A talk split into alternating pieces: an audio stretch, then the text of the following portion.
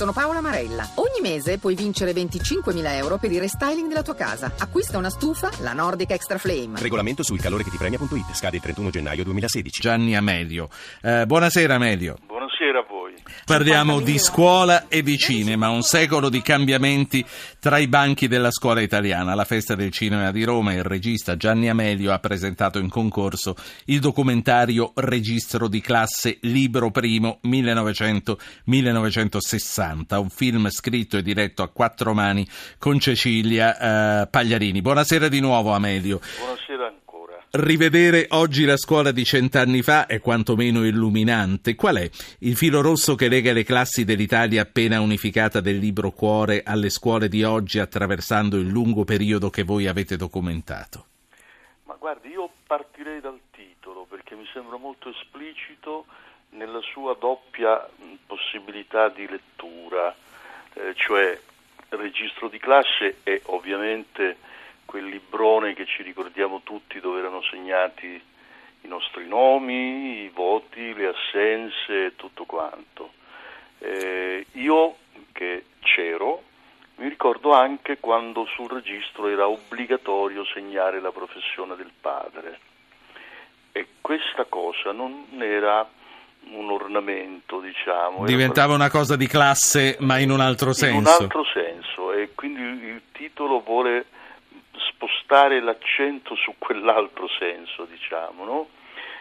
Anche perché, come tutti quanti sappiamo, c'erano nelle scuole di città varie sezioni, quindi se qualcuno era nella sezione A o nella sezione B era il figlio della borghesia, certo, del padre, perché se no si finiva fino alla F o alla E, dove chiaramente c'erano non dei maestri o professori di ruolo, ma dei supplenti. C'ero anch'io quella volta, meglio, ho solo pochi anni meno di lei. Senta, prima della televisione la scuola insegnò all'Italia l'italiano destreggiandosi fra i 1000 dialetti.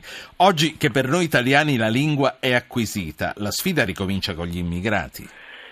Ma guardi, io mi devo citare, perché io qualche anno fa ho fatto un programma per Radio 3 dove ho fatto parlare i figli degli immigrati che vanno alle elementari, e devo dire che ciascuno di loro, in un italiano molto stentato, ha parlato in modo molto chiaro del fatto di trovarsi in un altro paese e avere delle difficoltà di inserimento, cioè la mia difficoltà di imparare l'italiano, perché io venivo da un paese di 400 anime, è uguale a quella di un ragazzo che viene dal Marocco, dalla Romania, e si trova a imparare una lingua straniera. Cioè anche l'italiano per me è una lingua straniera, però oggi la lingua straniera è vissuta da uno straniero. Oggi vero. Come oggi lei pensa in italiano o pensa in calabrese? Io assolutamente purtroppo non riesco a pensare più in calabrese, perché voglio ricordare certe parole, qualche volta quando mi arrivano magari anche in modo un po' strano. Non so, un allievo del centro sperimentale dove insegno mi ha detto l'altro giorno un'espressione calabrese che io non sentivo da quando ero bambino, e quindi mi ha riportato a dei sapori, a degli odori, a delle cose della terra, no?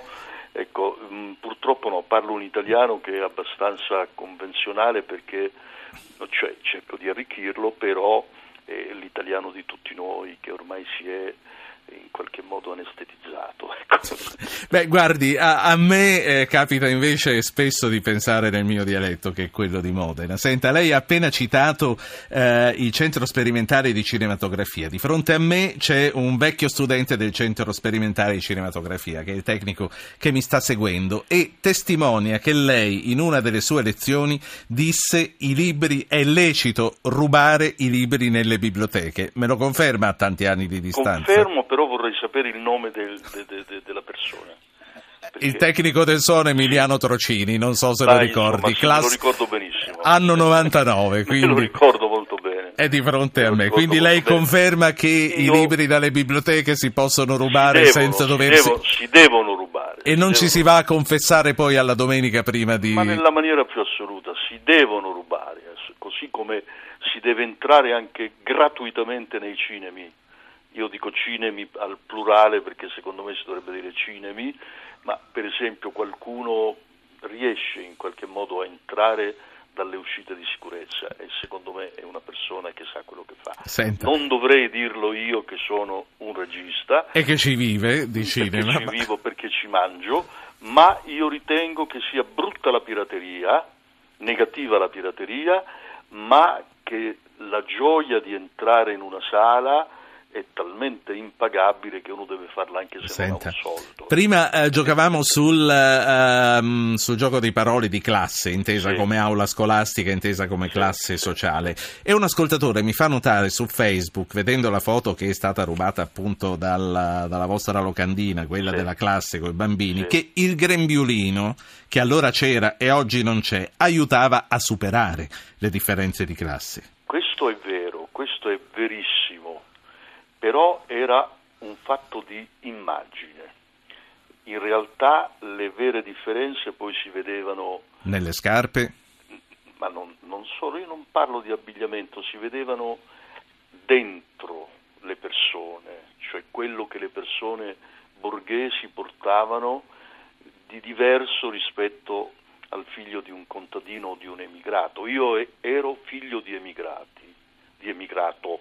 Mio padre era emigrato e mi ricordo che ho fatto i salti mortali per scavalcare la definizione professione paterna, perché io non lo sapevo che cosa facesse mio padre in Argentina e quindi mi sono inventato di tutto. Io ogni anno cambiavo professione a mio padre, una volta dicevo elettricista, un'altra volta dicevo meccanico, però sempre mettevo delle professioni manuali in qualche modo, perché mio padre non era un intellettuale, non era laureato, non era nemmeno diplomato e quindi volevo rispettarlo, Lei Amelio non vuole essere chiamato maestro.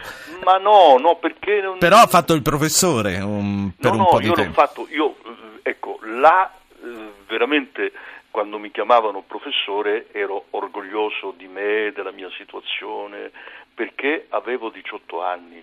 Io ero appena uscito dal liceo, ho fatto il liceo a Catanzaro, il liceo Galluppi, e mi hanno chiamato perché spargevo dovunque delle domande di supplenza, mi hanno chiamato in varie scuole medie e io ho fatto il professore in una prima media, in una seconda media, ho dato anche qualcosa secondo me, perché io ho cominciato da quello che io non sapevo o da quella che era stata la mia esperienza di alunno.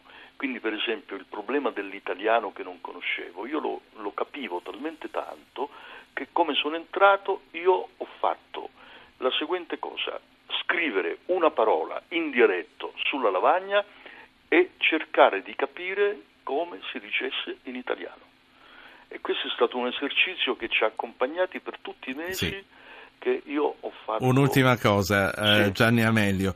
Non ritiene che sarebbe utile oggi restituire all'insegnante quello status sociale che da almeno 40 anni a questa parte ha perduto? Ma io farei una rivoluzione, se qualcuno mi aiuta, io farei una rivoluzione per sostenere gli insegnanti. Cioè, l'insegnante purtroppo in una scuola come quella nostra è l'ultima ruota del carro, il che fa impressione davvero, cioè in un paese civile non può essere così.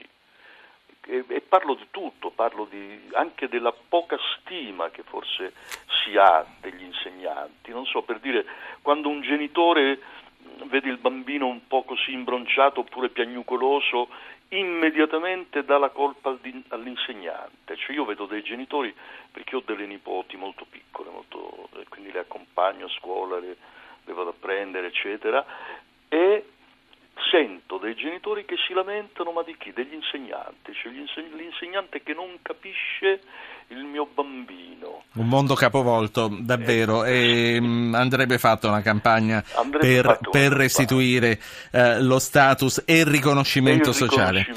Ma da tutti i lati, anche economico, perché voglio dire, il trattamento economico di un docente è terribile.